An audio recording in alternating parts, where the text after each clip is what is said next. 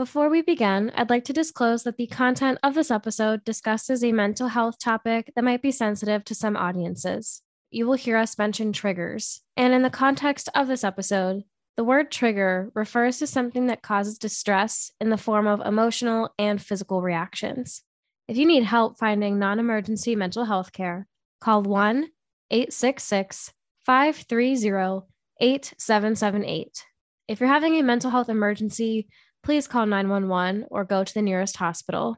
Do not use this podcast episode as a substitute for the advice of your doctor or other qualified healthcare professional.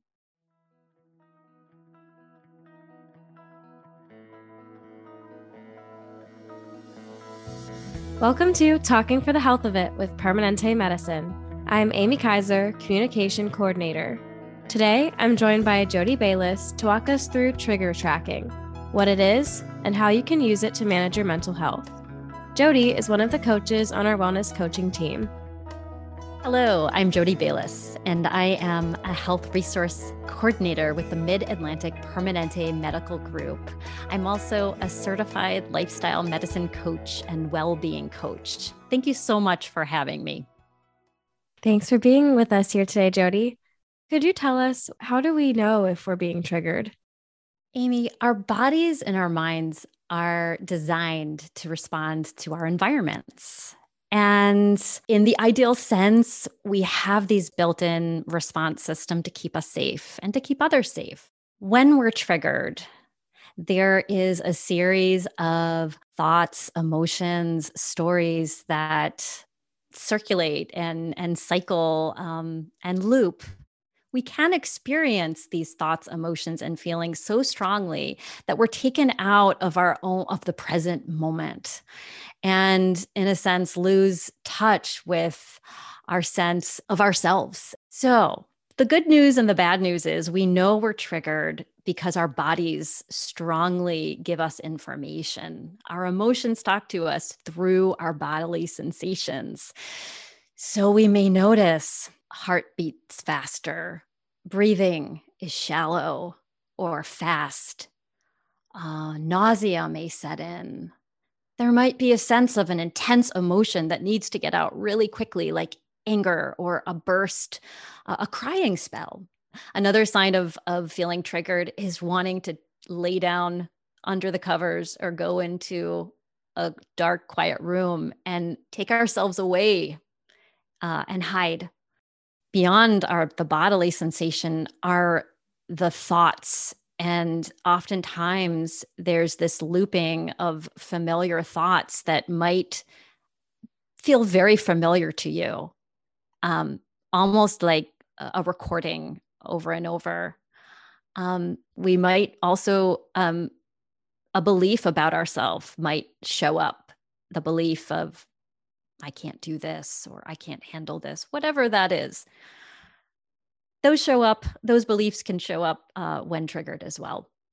When we're experiencing strong body sensations and this full reaction is underway, it's really important to calm the body first.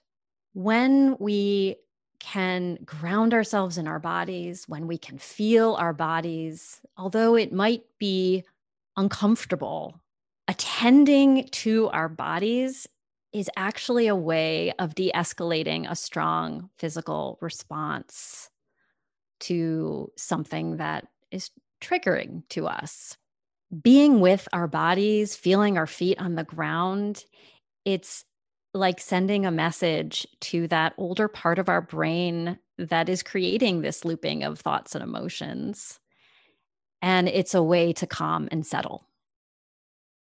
Could you tell us a little bit about the exercise of trigger tracking or the practice of trigger tracking?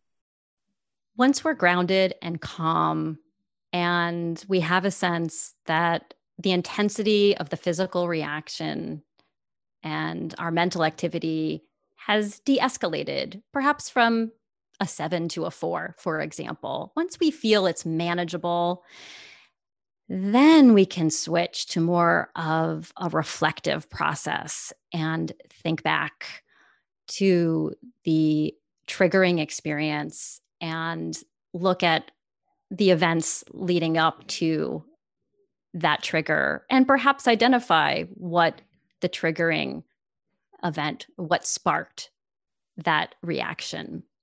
A few guiding principles, some guidelines as you're tracking triggers. Safety is so important when we're recalling an experience where some disturbing or agitating thoughts and emotions might come up. First thing is to choose something that feels manageable. And if you are curious or interested in addressing or exploring uh, an experience where there were really overwhelming uh, or even traumatic emotions, thoughts, and stories, then that would be the time really to work with a mental health provider for support. What might trigger you may not logically make sense. So, observing the experience in a way that feels like you're witnessing it almost from a, a distance as a curious observer is one approach that might allow for even more insights. Amy, would you like to practice a trigger tracking exercise together? Yeah, that sounds great. I'd love to. Let's take a moment to ground yourself. I invite you to settle into a chair Perhaps you're laying on a bed. I invite you to close your eyes if that feels comfortable. Feel your feet contacting the floor or the surface of your bed. Your toes your heels. Feel the contact. Feel supported. Any point where there's contact, just notice and take it in. Sense your body here.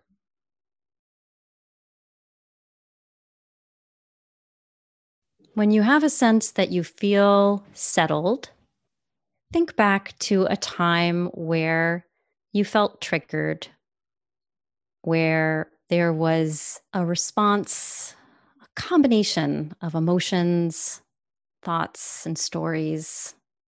Choose something that feels manageable, causing a moderate sense of agitation or upset. Take in that experience. What happened? Were you alone or with somebody else? Imagine what were those events leading up to that mixture of reaction in our bodies and our minds. Shift your awareness to the thoughts in your mind when this occurred. What are you believing about yourself? You might bring in the phrase, these are thoughts, or I don't have to believe my thoughts.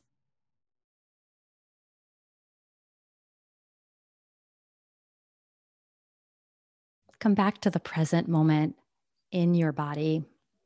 Reconnect with your breathing, the points of contact where you feel rooted and grounded.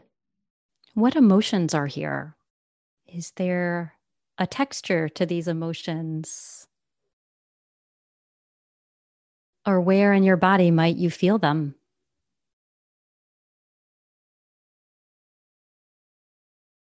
If you are able, offer yourself a gesture of kindness. This might be putting your hand over your heart or on your belly. Receive this and feel nourished. Feel a sense of yourself supported. Feel the sense of you that is here. Feel your own presence.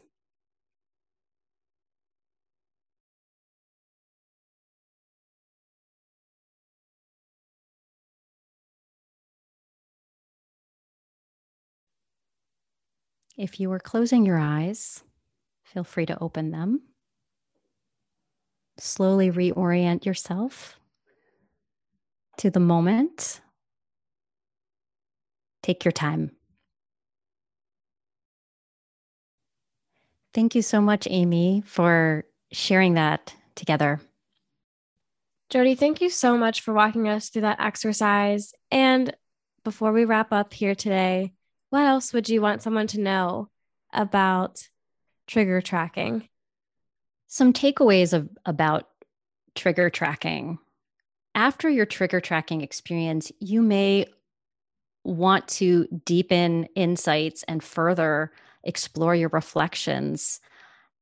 Writing down your experience is a great way to do this, or drawing, or recording your experience into your phone, speaking to a trusted friend. All of these are really great ways to continue to deepen the experience and the reflection. And each time you decide to explore and track your triggers, you might reflect differently, and that is fully okay the last little tip or insight is really just that reminder when you decide to choose an experience, choosing an experience where you are moder- moderately agitated, if you were to rate on a scale from zero to 10, the intensity of your response, 10 being that you were overwhelmed and swept away with the emotions and thinking, choose a five or less, especially if you're doing this on your own. Thank you, Jody, for all the insight that you shared with us, for walking us through that trigger tracking exercise, and for being our guest today. If you're looking for more emotional wellness tools, check out the description for this episode. We hope you check back in with us for future episodes on wellness topics and specials covering specific areas of health. This has been Talking for the Health of It, and we will talk to you next time.